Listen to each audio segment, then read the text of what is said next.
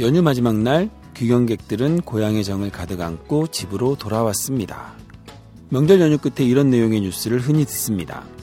하지만 그렇지 않은 사람도 많습니다. 고향에 갈 수 없었거나 가지 않았거나 갔어도 가족 간에 싸웠거나 별 대화 없이 예의상 잠깐 앉았다 대충 인사하고 왔거나 이렇듯 명절이 오히려 불편했던 많은 분들 일상으로 와서까지 계속 안 좋은 마음으로 지낼 수는 없지요. 훌훌 털고 일상으로 돌아오면 좋겠습니다. 사는 이야기 다시 읽기 지금 시작합니다.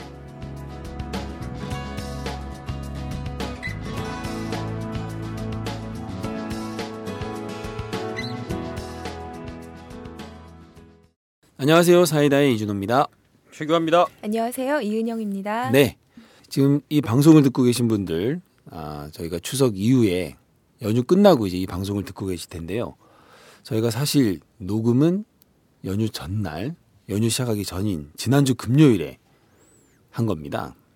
그래서 우리가 아직 추석을 세지 않은 상태에서 이 추석을 다 센 것처럼 네. 해야 되는 상황이어서 아, 저희가 추석을 샜다고 치고 인사를 하는 걸로 하겠습니다. 아, 네, 알겠습니다. 자, 어떻게 연휴들 잘 보내셨나요? 아, 아 지금 세고 온 거죠? 그렇죠. 추석을? 세고 온 거죠, 우리는. 네, 뭐 잘 됐습니다만 네. 뭐 차가 뻔히 막혔을 것이고. 네. 어, 아, 그렇겠네요. 그렇습니다. 저 처가 갔다 오는데 아, 차 엄청 막히더라고요. 그래도 바리바리 뭔가 싸주셨겠죠. 그렇죠. 여기 고향의 정을 또 가득 안고 돌아왔죠. 어이 식상해. 아. 어이 식상해. 네, 상당히 상당히 진부하게 돌아왔습니다. 네. 아, 은영 씨는 연휴 어떻게 보냈어요? 저는 하도 친척분들이 결혼하라는 얘기를 해서 아, 나 진짜 지난번 순서에서 그렇게 마지막 마무리에서 맞아요. 명절 증후군은 주부만 앓는 게 아니다. 네. 그 얘기 했었잖아요. 격하게 공감했어요. 그. 결혼이나 취업 이런 얘기하면서 명절 증후군 주지 마라. 네. 그렇게 했는데 아, 부담이 몇 년 전부터 되게 심해지더라고요. 네, 그렇죠. 아. 근데 사실 아까 제가 그 서두에서도 얘기했지만 저는 그 막 방송에서 막 뭐 고향 정을 가득 안고 막 돌아왔던 사람들이 막 그 아이 손잡고 뭐 이러면서 막 돌아오는 풍경을 보여주잖아요. 물론 네. 이제 참 좋은데 그런 사람들도 많긴 하겠지만 그러지 못한 사람들도 어마어마하게 많을 거예요. 음. 그렇죠. 그렇죠.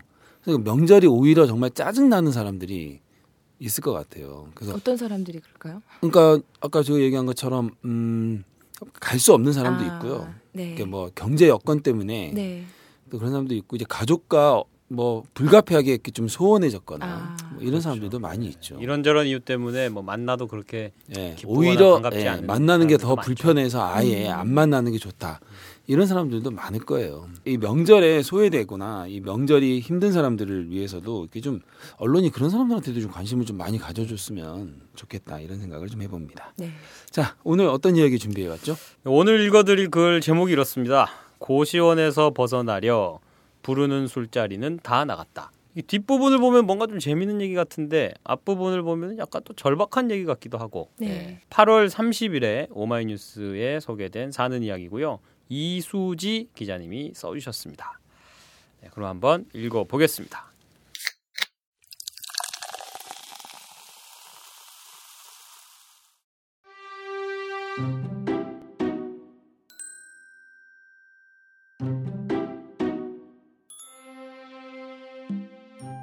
(2008년) 서울에서 대학을 다니기로 결정한 후 가장 먼저 걱정한 것은 등록금과 살 곳이었다. 집을 마련하신 지 얼마 안 된 부모님 얼굴이 떠올랐다. 매달 대출금 이자를 내시면서도 이제 월세 안 내서 좋다고 하신 엄마의 모습이 스쳐 지나갔다. 그런데 이젠 내가 월세의 세상에 들어가게 될 판이었다. 매달 빠져나가는 반값 부담은 그때부터 시작됐다. 내 집이라면, 전세라면, 다달이 그 월세를 아껴 맛있는 걸 더 사먹고, 많은 사람들을 더 만나고, 사고 싶은 것을 더 살 수 있다는 생각이 떠나질 않았다. 그래서 내 첫 서울살이는 천호동에 있던 이모네 집에서 시작했다. 아예 모르는 사람 집보다는 이모네 집이 훨씬 편할 거라고 생각했다. 하지만 그건 착각이었다. 새로운 분위기에 적응하기도 어려웠고 TV 하나 내 마음대로 보지 못하는 답답한 생활의 연속이었다. 매 끼니 챙겨주시고 편하게 대해주신 이모네 가족겐 지금도 감사한 마음이 크다. 하지만 사실 그때 난 굉장히 힘들었다. 눈치를 많이 보는 성격 탓일 수도 있지만 누군가와 함께 산다는 게 힘들다는 걸 그때 온몸으로 절감했다. 그리고 재수를 위해 부모님이 계신 포항으로 다시 향하던 날. 집으로 돌아간다는 사실에 정말 행복했다. 2008년의 그 시간은 내게 집에 대한 정의를 만들어준 시간이었다. 집은 단순히 잠을 자고 밥을 먹는 곳만은 아니구나 생각했다. 그냥 등대고 몸 누일 수 있다 해서 해결되는 건 아니었다. 마음을 편안하게 하고 마음 놓고 쉴 수 있는 곳. 집은 그런 곳이었고 그런 곳이어야 했다. 2009년 나는 다시 대학에 들어갔고 혼자 사는 생활을 시작해야 했다. 하숙이나 자취방을 알아보자니 또 막막했다. 용돈을 받아야 하는 상황에서 30만 원 이상의 월세를 같이 받기엔 우리 집 경제 상황이 녹록지 않았다. 기숙사에 들어갈 수 있을 줄 알았지만 전교생 8,000명이 넘는 학교에서 기숙사생은 850명 정도밖에 안 뽑았다. 엄청난 경쟁률에 나는 단방에 떨어졌고 다른 대안을 찾을 수밖에 없었다. 대안은 무보증금 월 28만 원짜리 고시원 입성이었다. 고시원 생활. 처음엔 괜찮았다. 작지만 창문도 있었고 누워서 TV도 볼 수 있었다. 그러나 그 여유는 딱 일주일뿐. 어두컴컴하고 좁은 공간에서 난 정말 외로웠다. 부르는 술자리는 다 나갔다. 혼자 밥 먹기 싫었기 때문이다. 잠을 자고 옷을 갈아입을 때 말고는 항상 학교와 음식점에 있었다. 대학 친구들은 내가 사는 고시원을 보고 깜짝 놀랐다. 여기서 사람이 살아? 4개월 뒤 1학년 2학기 때는 고시원 사리를 끝내고 3인실 기숙사에 들어갈 수 있었다. 그렇게 대학 생활 한 해가 지나도록 주거비 부담은 계속 스트레스 요소였다. 고시원과 기숙사 모두 주거비 부담을 줄이고 싶은 욕심에 간 곳이지만 오래 살 만한 공간은 아니었다. 2010년 2학년 땐 하숙을 하게 됐는데 내 생에 가장 비싼 주거비를 줬다. 보증금 100만 원과 월세 40만 원. 밥값이 포함된 가격으로 월 40만 원은 아주 저렴한 편에 속했다. 저렴한 만큼 침대에서 방문까지 한 발자국이면 닿는 작은 크기였지만 말이다. 그렇게 1년간 매달 부모님께 용돈과 방값까지 총 80만 원의 돈을 받았다. 매번 등록금은 대출을 통해 해결했지만 집에서 매달 80만 원을 받기에는 마음이 너무 힘들었다. 지방에서 올라와 서울서 공부하는 학생은 부모님께 죄인일 수밖에 없다. 난 부담에서 벗어나기 위해 이사를 했다. 무조건 방값은 세금을 포함해 30만 원이 넘어서는 안 됐다. 2011년 3학년 시작 무렵 결국 반지하에 각각 방을 따로 쓰는 쉐어하우스를 시작했다. 짜증과 분노를 안고 시작한 반지하 생활. 방값은 매우 쌌다. 보증금 100만 원에 월세 25만 원. 이 정도면 꽤 훌륭한 집이라 생각했다. 반지하를 처음 살아봤지만 빛이 안 들어온 것 말고는 꽤 참을 만한 수준이었고 혼자 지내는 것보다 친하진 않지만 누군가와 함께 있다는 것도 안심이 됐다. 그러나 처음 겪어보는 눅눅함에 꽤 당황했다. 침대에 누울 때마다 습기를 가득 머금은 이불 덕분에 매일 밤 늪에서 자는 기분이었다. 선풍기를 아무리 돌려도 습기는 가시질 않았고 첫 해에는 곰팡이 때문에 버린 옷만 다섯 벌이 넘었다. 집주인 아주머니가 장마철이 지나면 한 번씩 도배를 해주시긴 했지만 이 정도 습기는 어디나 있고 25만 원이면 그래도 괜찮지 않냐고 거듭 말하셨다. 문제는 습기만이 아니었다. 공유지의 비극은 이곳에서 드러났다. 함께 쓰는 거실과 부엌의 청소 상태 때문이었다. 옆방 여자와는 언제부턴가 말을 하지 않기 시작했고 보이지 않는 싸움이 계속됐다. 난데없이 토끼를 데려와서 문을 열고 키우질 않나. 머리를 감고 하수구가 다 막히도록 머리카락을 그냥 두질 않나. 공동체라는 목적의식 없이 돈만 생각한 쉐어하우스는 삶의 질을 떨어뜨렸다. 청소를 두 배로 해야 하는 부담감으로 스트레스가 심해졌다. 그곳에서 3년을 버텼다. 이사가 너무 귀찮기도 했고 점차 반지하 생활에 익숙해졌기 때문이다. 한여름에 전기장판을 틀어 눅눅한 침대 습기를 제거하는 방법도 알게 됐다. 물 먹는 하마 8통을 다 써도 모자랐지만 틈틈이 작은 창문과 현관문까지 열고 환기시키는 방법을 통해 곰팡이로 옷을 버리지 않을 수 있었다. 하우스메이트는 몇 번 바뀌었다. 여전히 이상한 사람들만 들어왔다.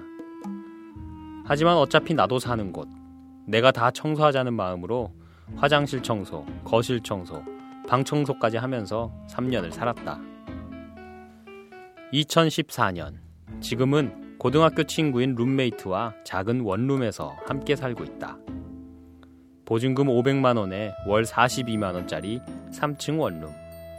한 사람당 월 21만 원의 방값, 공과금과 관리비 3만 원으로 지금 주거비는 25만 원 정도다.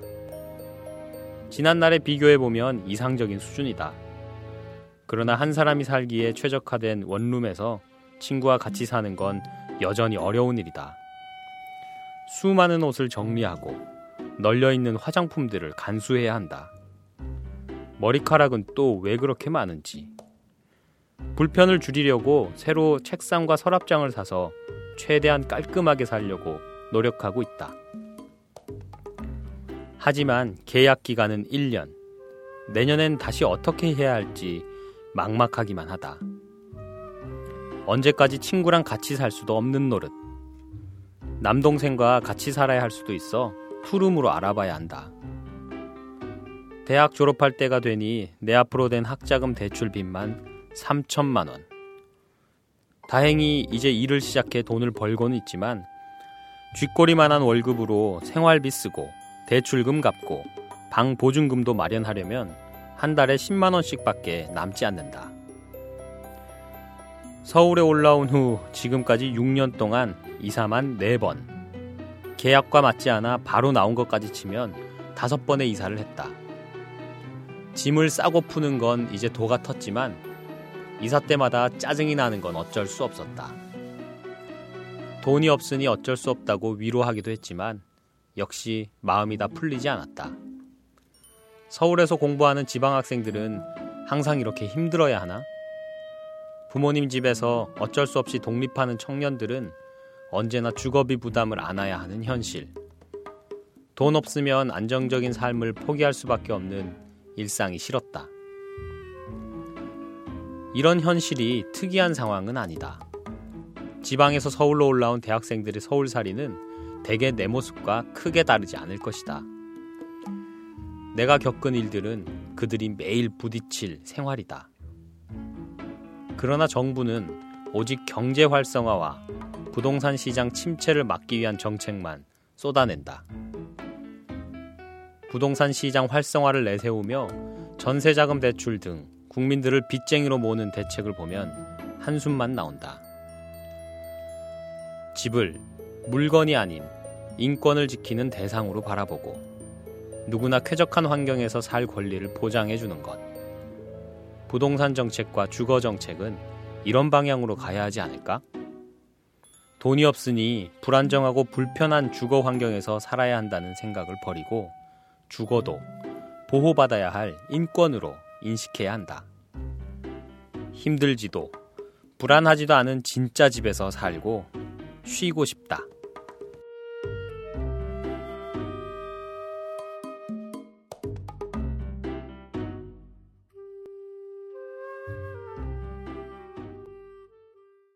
네, 잘 들었습니다. 아유, 이 저 고시원 생활이나 반지하 생활. 거기다 또 반지하를 보니까 또 잘 모르는 사람하고 같이 방을 쓴 것 같은데 거실 놓고. 네? 쉐어하우스. 아, 이게 보통 괴로운 일이 아닐 텐데. 네. 아는 사람끼리 써도 싸워요. 네, 아는 사람끼리도 싸우고, 야, 싸우는데 불편하죠. 모르는 사람하고 했으면 얼마나 더 불편했겠어요. 네. 그죠? 자, 이그 고시원 이야기, 뭐 반지하 이야기 아주 절절한데 우리 이수지 기자님 전화 연결해서 이야기 좀 들어보도록 하겠습니다. 네. 네, 이수지 기자님 안녕하세요. 아, 네, 안녕하세요. 안녕하세요. 안녕하세요. 네, 반갑습니다. 네. 네. 그 우선 자기소개 좀 간략히 좀 해주세요. 저는 지금 동대문구에 한 6년 차로 살고 있고요. 네. 지금은 사회적 경제와 관련된 중간 지원 조직에서 일을 하고 있는 25살 이수지라고 합니다. 네, 반갑습니다. 그 계속 포항에서 살다가 대학 입학과 함께 서울로 올라오신 거죠? 네, 네. 그 포항에서 사는 거하고 서울 사는 거하고 뭐가 가장 다른가요?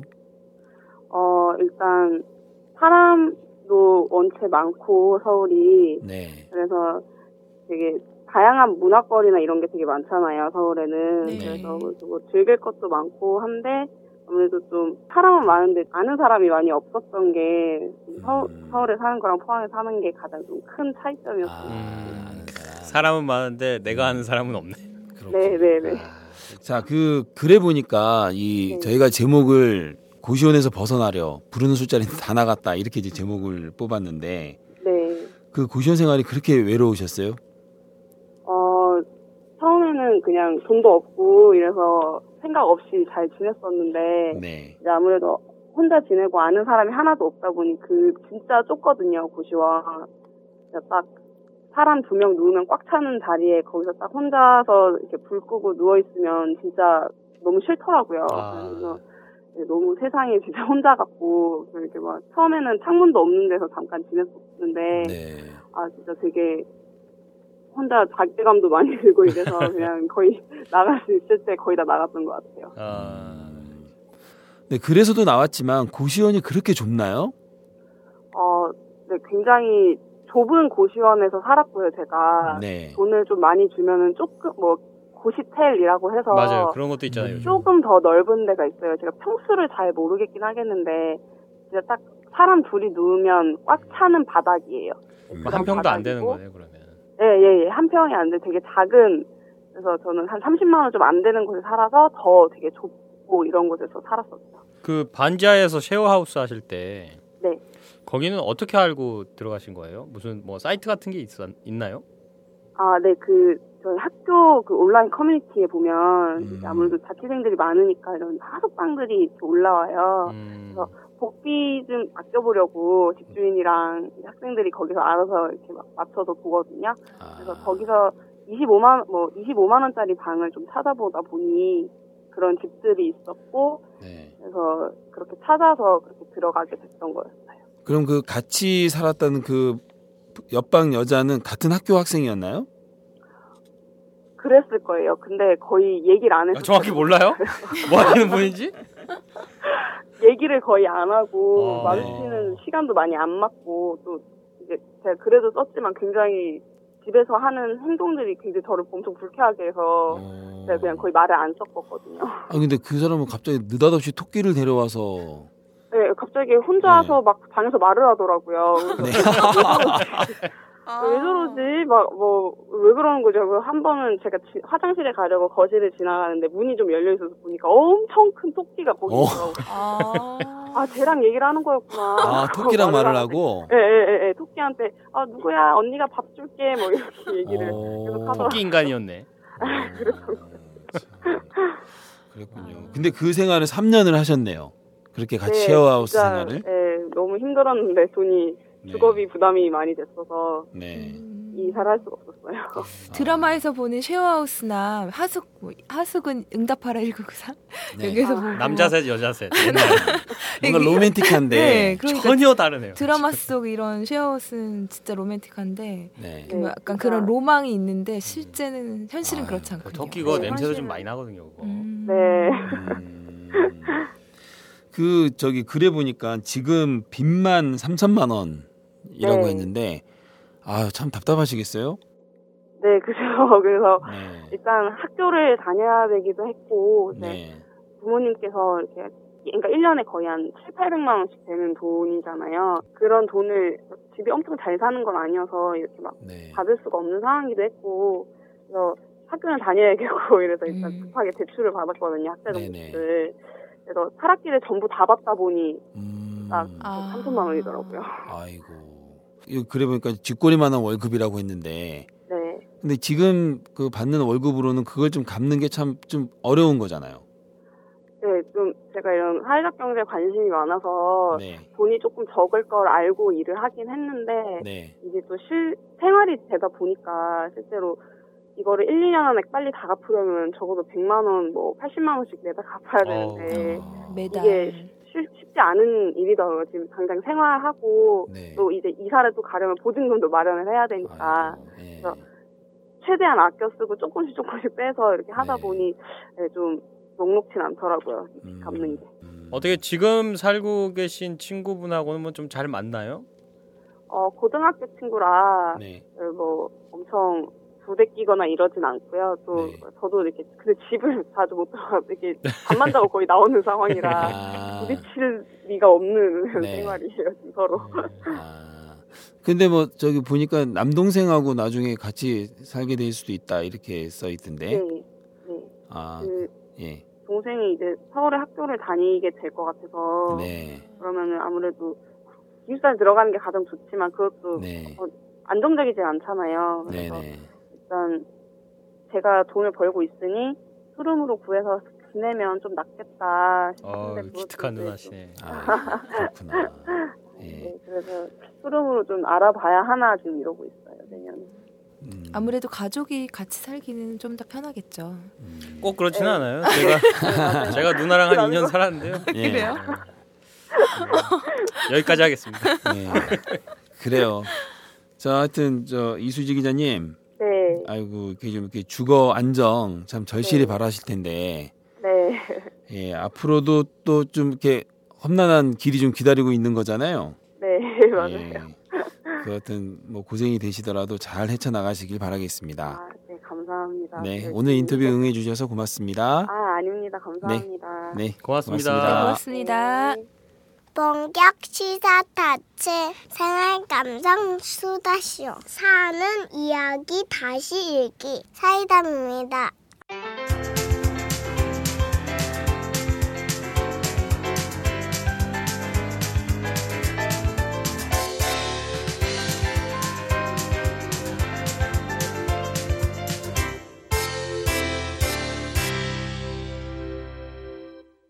네, 지금까지 이수지 시민 기자와 전화 통화를 해봤습니다. 우리가 저번에도 우리 그 대학생 취업 이런 네. 걸좀 다뤘는데, 아, 하여튼 요즘 대학생들은 참 이래저래 고생이 많아요. 예, 정말 이 저희 셋 중에서는 가장 최근에 주- 대학을 졸업한 사람으로서 네. 네, 정말 저랑 비슷한 얘기들이 정말 많네요. 음, 일단 등록금도 너무 비싸고 네, 또 따로 독립 생활을 하는 게 또 녹록지가 않을 것 같고 음. 그러네요. 근데 저는 그런 게 아, 무엇보다도 예전 저 때하고요 네. 가장 큰 차이가 그거 같아요. 우리 때 등록금이 그렇게 비싸지는 않았다. 물론 이제 그때도 뭐, 비싸, 뭐 비쌌다면 비쌀 수도 있지만 네. 지금에 비해서는 참 그렇게 비싼 게 아니었고 네. 어, 그다음 그 등록금을 뭐 과외나 이런 걸 해가지고 마련할 수 있는 학생들이 좀 많았다. 네. 그 다음에 졸업을 하고 직장을 잡기가 쉬워서 아. 금방 그걸 이렇게 돈을 좀 모을 수 있었다. 네. 근데 요즘은 대학생들이 등록금은 비싸고 아까 얘기한 것처럼 네. 취업을 하더라도 그렇게 고임금을 주는 직장 일자리가 많지 않아서 음, 임금은 적고 네. 그러니까 계속 출발부터 빚을 안고 그걸 잘 갚, 갚는다는 기약 없이 이렇게 쭉 가야 되는 게 가장 좀 힘든 점인 것 같아요. 네. 제가 이제 80년대 학교를 다녔잖아요. 네. 아니다, 뭐꼭 너무 나이가 든 것 같아. 아니죠. 80년 끝에 대학을 들어가서 네. 90년대에 주, 주로 다니긴 한 건데 80년대 다니신 거네요. 네, 80년대 학번이긴 하지만 네. 여하튼 끝자리. 근데 그때도 이 주거는 되게 열악했어요. 되게 열악했어요. 뭐 지하도 있고 뭐 자취방 가면 거의 그냥 빗물 새고 뭐 화장실도 막 엉망이고 막 이런 데서 해서 특별히 예전보다 지금의 주거가 더 열악하다. 뭐 이렇게 말씀드리기는 좀 어려운데 근데 대학생이라는 지위가 네. 예전에 비해서 확실히 더 처지가 좀 열악해진 거죠. 음, 자, 이 사연에 대해서 사실 공감하는 댓글이 좀 많이 달렸잖아요. 네. 좀 잠깐 댓글 좀 소개하고 좀 넘어가 볼까요? 그럴까요? 어, 이런 댓글이 있네요. 대단하고 위로가 되네요. 힘내세요. 그런 힘든 순간들이 있으면 인생을 보는 태도가 많이 성숙해질 수 있죠. 그것이 자신을 더 가능성 있는 전천후 인생으로 만들어줄 겁니다. 화이팅. 글을 읽고 서울에서 공부하다 군대 간 아들이 문득 생각나고 정이 듬뿍 갑니다. 힘내세요. 아이고, 이렇게 남겨주셨는데요. 아들이 네. 생각났구나. 네네. 음, 그런 공감의 댓글도 있는 한편 그리고 또 분석해 놓은 또 오. 굉장히 전문가스러운 그런 댓글들도 있었습니다. 네. 이렇게 남기셨네요. 한국인 자산 분포를 보면 칠할이 집, 토지, 부동산에 몰려 있고 그러다 보니 은행, 금리, 대출 등이 복잡하게 얽혀 있어서 부동산, 특히 집과 관련한 정책은 늘 현상 유지거나 상향 안정화를 목표로 해왔습니다. 부동산에 몰려 있는 과도한 자금을 생산적인 분야로 돌리는 정책은 없고 부동산 시장 붕괴를 과도하게 우려하는 정책이 사라지지 않는 한 임차인들의 월세 부담은 결코 사라지지 않을 겁니다. 야, 이거 아. 진짜 핵심을 짚었네요. 네, 이게 이건. 무슨 이거 어디 경제연구소 네. 그러니까. 분이신가? 분석을 어, 해주셨네요. 무슨 뭐 소장님 뭐 이런 거 아니에요? 네. 어우, 진짜 핵심을 짚었어요. 이거 어떻게 해결해야 될지 참 어려운 문제입니다. 자, 여기 우리 뭐 고시원 생활, 뭐 반지하 생활 이런 거 한번 좀 글을 통해서 읽어봤는데 네. 혹시 최규하 씨나 이은영 씨는 고시원 생활이나 뭐 이런 거 한번 해봤어요? 아니요, 저는 운이 좋게도 서울에서 태어나서 서울에 집이 있는데 아, 서울 사람. 네, 네. 학교도 서울에서 다녀서 오. 자취를 해보거나 독립생활을 해본 적은 없었어요. 네. 그래서 이렇게 경제적으로 막 힘들거나 이런 적이 없었는데. 그러면 지방에서 온 학생들은 참 부러웠겠다. 어 그렇죠. 좀, 그죠? 좀 비교적 경제적인 압박을 받지 않으니까 음. 부러워한 적이 있었죠. 학교 때는 또 지방에서 올라와서 자취하는 친구들이 또 부럽기도 하죠. 부럽기도 하지. 전 그게 또 네. 좀 그렇지, 부러, 서로. 부럽죠 독립 생활이. 집 들어가고 싶을 때 들어가고 막 나오고 싶으면 겨 음. 나오고 그냥. 그래서 최근에 좀 학생 때못 해봤던 걸 최근에 독립 생활을 좀 해보려고 네. 알아봤었는데 네. 아 지금 저는 직장인인데도 부담이 되더라고요. 네. 어 그게 만만치가 않더라고요. 그래서 음. 대출을 받지 않으면 전세는 얻지 못한 형편이고 그래서 좀 몇 군데 알아보다가 지금 살짝 포기한 상태예요. 어. 그냥 집에 있는 게 낫겠다. 어, 그렇군요. 그러고 있습니다 요즘에. 직장인들도 부담될 정도인데 네. 학생들은 오죽하겠어요. 그렇죠. 그죠? 제가 지금까지 서울에 살면서 이사를 몇 번을 했는지 한번 대충 헤아려 봤는데 네. 어, 이수지 기자님이 그래서 서울에서 다섯 6년 번? 사는 동안 예. 다섯 번 이사를 했다 그랬잖아요. 네네. 제가 얼추 한 10년 그러니까 결혼하기 전까지 혼자 지내는 한 10년 동안 어 자취생활 10년? 아홉 번을 이사를 했네요. 어, 거의 1년에 한 번 꼴이다. 어. 1년에 한 번 꼴인데 이제 좀 그 졸업하고 취업해서 지내면서는 2년씩 4년씩 이렇게 산 적이 있거든요. 아. 네. 그러니까 두 군데에서 2년씩 4년씩 살았어요. 그러니까 6년 빠지고 그러면은 4년 동안 이사를 몇 번 한 거예요? 일곱 번? 이렇게 한 거네요.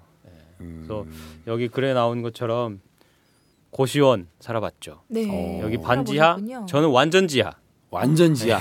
하프 빚도- 지하 아니고 하나도 안 들어오고. 퍼펙트 지하, 어. 김장떡 묻는 그런 지하. 어. 예, 거기 살았고 거긴 빚이 하나도 안 들어오겠네. 빛이 빛이 들어오게 이제 건물 옆을 파놨어요. 어. 그래서 빛은 들어오게 되어 있는데 어, 왜 지하에 사람이 살지 않는지를 제가 알게 됐죠. 음. 2년 동안. 음. 예, 물난리를 두 번 겪었고요. 어. 예. 아, 그 추석이었다. 어. 아 그때 서울에 추석 때 서울에 망원동- 물난리 났을 때. 예, 저희 집이 이제 합정동이었는데 네. 망원동에 물난리가 났다고 신문에 막 뉴스 속보가 막 나오는 거예요. 네. 그래서 명절 차례 지내놓고 올라왔어요. 집이 물에 잠겼을까봐. 네, 네. 그래서 잠겼군요. 그때는 안 잠겼어요. 어. 근데 거기 물난리가 나서 잠겼던 게 아니고 그 건물에 무슨 이 배수 이런 배관 음. 같은 게 문제가 있어서 두 번이나 잠겼었거든요. 두 번이나. 그 야- 난리를 겪고 난 이후기 때문에 그 뉴스를 보자마자 명절에 차례 지내놓고 바로 올라왔죠. 할머니 뵈러 가지도 않고. 음. 그래서 그 집에 딱 와보니까 집은 다행히 무사한 거예요. 음. 조금 물이 창문 쪽에서 조금 들어온 상태.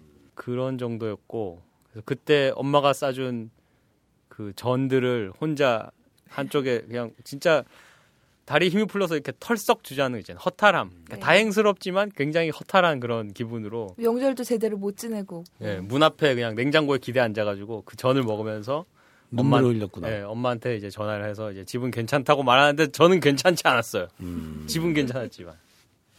그러고 어 또 이제 선배네 집에서 얹혀 산 적들이 음. 있었죠. 네, 있었고. 하여튼 이 이야기 아주 절절히 공감하겠군요. 본인의 이야기이기도 해서. 학생회실에서 산 적도 있었어요. 이건 엄마는 모르시는데 어. 학생회실에서 어머님 산 아실 거 아니에요, 이제. 이 어머니 방송 애청자니까. 예, 뭐 이제야 뭐 알면 뭐. 음. 근데 진짜 이 고시원에서 이 답답하고 막그 힘들었다 그러잖아요. 이 부르는 술자리는 다 나가면서 어떻게든 혼자 있지 않으려고. 네. 이거를 보니까 기사가 나가고 밑에다가 이것 때문에 악플을 좀 달아놓은 사람들이 있던데 저는 이 마음을 100% 이해하거든요. 그렇죠. 혼자 있으면은 끝도 없이 내가 가라앉는 느낌이 있어요. 어. 제가 그 대학교 1학년 때 고시원에 살았는데 제기동에 이름도 기억해요. 우주 고시원이라는 어, 서울 제기동에서 가장 가장 가장 싼 고시원이 있었거든요. 어. 그래서 창문 없는 방은 10만 원, 창문이 있는 방은 15만 원이었어요. 그래서 15만 원짜리 방에 들어가서 살았는데 창문이 있지만 열 수가 없잖아요. 열 수 없는 창이거든요. 어, 그래, 음, 그런 그냥 창이 빛만 있어요? 들어오는구나. 그 빛도 반투명 창. 그러니까 밖에 뭐가 있는지 모르고 그냥 그 희뿌유한 어떤 그런 빛의 느낌이 나는 어떤 그런 느낌만 있는 예, 그런 데였어요. 그래서 밤에 이렇게 자려고 이제 불을 끄면은 뭐 그 어떠한 빛도 이제 들어오지 않거든요. 그러면은 진짜 이 어둠이 저 천장쯤에 있는 어둠인지 내 바로 코앞에 있는 어둠인지 이걸 가늠할 수가 없는 그런 그런 상황이 있다 보니까 정신적으로 너무 피폐해지는 거예요. 그리고 마침 때마침 그때 아는 선배가 책을 한 권 선물을 줬어요. 우리 장기수 이제 이 양심수 음. 네. 어르신들의 수기를 담은 책인데 마치 내 얘기 같았군요. 아그 책 제목이 0.75평 지상에서 가장 작은 내 방 뭐 이런 거였어요. 근데 내가 살던 그 고시원이 딱 진짜 0.75평 정도 됐거든요. 어. 한평 다 안 되고.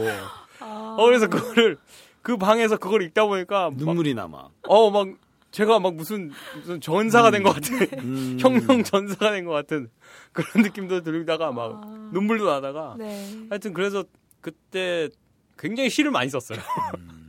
굉장히 시를 많이 쓰고 그리고 뭐 진짜 건수만 있으면 밖에 나가가지고 최대한 오래 있다가 들어오려고 하고 뭐 돈도 없으니까 그냥 뭐 눈치 없이 그냥 계속 껴서 쫓아다니는 거죠. 뭐 선배들한테 빌어먹고 그냥 아 정말 이런 청년들을 정말 국가에서 나서야 됩니다. 네. 이런 청년들이 사회의 원한을 가지고 자랑하지 않도록 국가가 나서서 보듬어야 할 때라고 생각하는 바입니다요.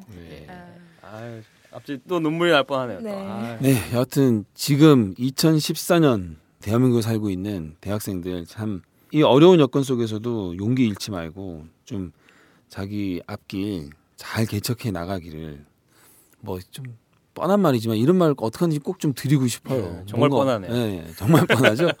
어떻게 하든지 좀 위로를 좀 드리고 싶네요. 네, 하나 마지막으로 요거 하나만 광고 하나 드리면은 네, 이번에 써주신 이 이수지 기자님의 사는 이야기가 네. 네, 나는 세입자다라는 기사 공모에 공모? 예. 응모하신 글이에요. 아, 네, 지금 오마이뉴스에서 예, 진행 중인 기사군요. 나는 세입자다라는 주제로 네. 예, 여러분들이 세입자로서 겪었던 어, 일들, 어, 부당한 일, 억울한 일, 뭐 힘들었던 일, 뭐 뭐든 좋습니다. 그런 이야기들을 오마이뉴스로 지금 보내주시면은 음, 어, 저희가 심사를 통해서 네. 상을 드립니다.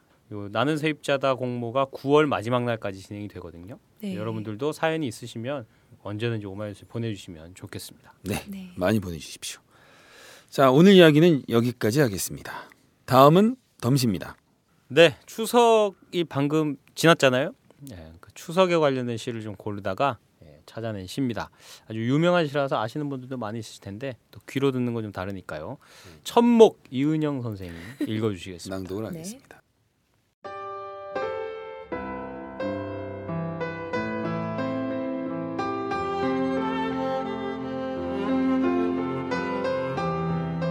대추 하날 저게 저절로 붉어질 리는 없다.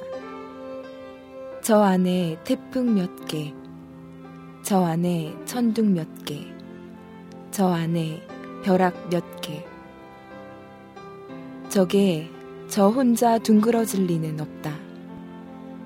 저 안에 무서리 내리는 몇 밤, 저 안에 땡볕 두어 달. 저 안에 초승달 몇 날.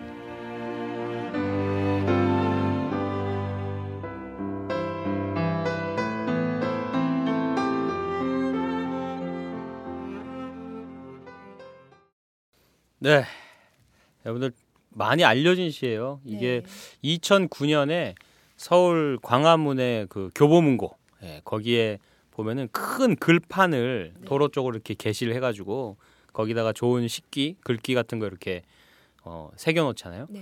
거기 2009년에 이게 거기에 한번 걸렸던 시예요. 아, 이 첫 구절이 굉장히 익숙하네요. 네, 저게. 그리고 뭐 많은 유명인들이 또 인용을 하고 뭐 이렇게도 음, 했었고 네. 장석주 시인의 대추 한알이라는 시입니다. 호랑이. 북디 붉은 호랑이라는 네. 예, 2005년에 애지 출판사에서 나온 시집에서 골라왔습니다. 일단은 뭐 추석이라서 대추 한알 어, 뭐 그런 얘기죠. 대추 한알이 익어가는 데는 이렇게 태풍 몇 개, 천둥 몇 개, 벼락 몇- 몇개 이렇게 큰 시련들과 아픔을 겪어내면서 네. 그 작은 대추 하나리 익어온 거다. 예. 우리가 작은 것에도 그 안에 숨어 있는 어떤 고통이나 시련이나 뭐 이런 것들을 이제 잊지 말고 들여다볼 줄 알아야 된다는 얘기를 하는 건데요. 어 뭐 사실은 이런 뜻보다는 네. 첫 시의 첫 구절 적의 저절로 붉어질 리는 없다. 예, 이 한 줄 때문에 사실은 이 시를 가져왔습니다. 이거를 사이다로 비유를 하자면 네. 사이다가 저절로 만들어질 일은 없다. 어, 오늘이 저희 31회 방송인데 네. 네. 지금까지 31번의 방송을 같이 해주었던 강현준 PD가 오늘 네. 마지막 함께하는 날. 아, 마지막 방송이네요. 예. 목소리 한 마디 나가진 않지만 네. 언제나 저희 뒤에서 예, 사이다를 만들기 위해서 수많은 철야와 수많은 야근과 네. 예, 이거 이 식기로 바꾼 그런 거예요. 저 안에 철야. 몇 개, 음, 저 안에 야근 몇 개, 저 안에 흰머리 몇 개, 저 안에 편집 몇 개. 그런 게 네. 들어있는 거죠. 보이지 않는 곳에서 사이다를 위해서 열심히 일했던 네. 어, 우리 강현준 PD에게 네. 이 시를 네. 주고 싶어서 아, 그, 몰래 이 시를 가져왔습니다. 그렇군요. 네. 어디 편집할 수 있으면 편집해봐. 음. 여하튼 우리 저 강 PD 참 아쉽습니다. 네, 그 얘기로 그냥 마무리를 하겠습니다. 네. 자, 다음은 청취자 퀴즈입니다. 네, 이번 주 청취자 퀴즈는요.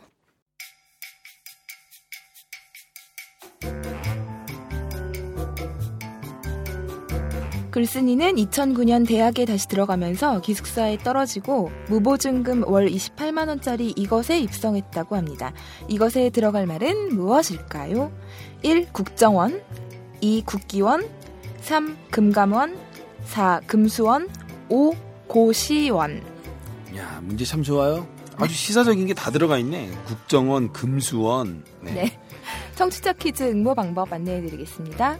청취자 퀴즈는 페이스북과 카톡 메시지를 통해 응모할 수 있습니다. 페이스북은 검색창에 사는 이야기 다시 읽기로 검색하시면 되고요.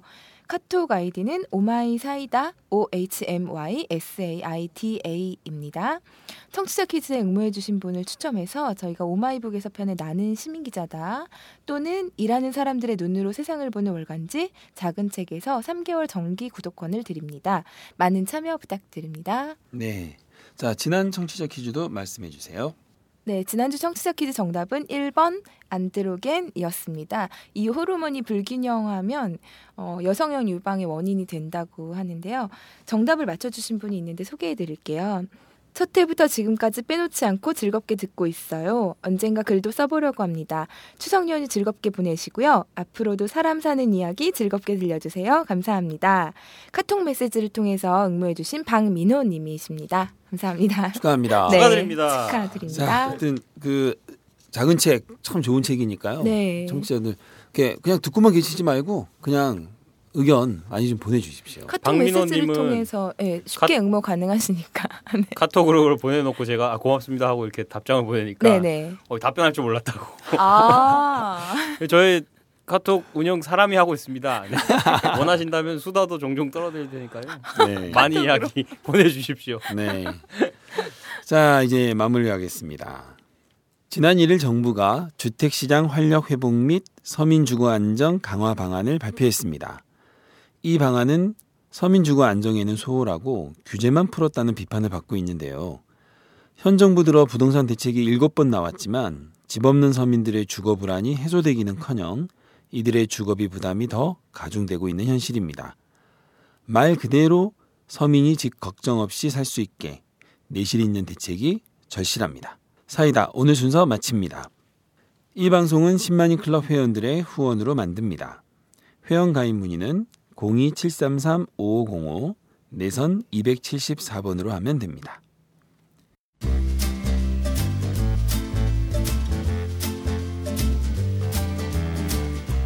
9월 둘째 주 사는 이야기 다시 읽기. 지금까지 진행해 이준호, 최규와 이은영, 제작의 강윤준이었습니다. 다음 주에 더 재밌는 이야기로 찾아뵙겠습니다. 안녕히 계세요.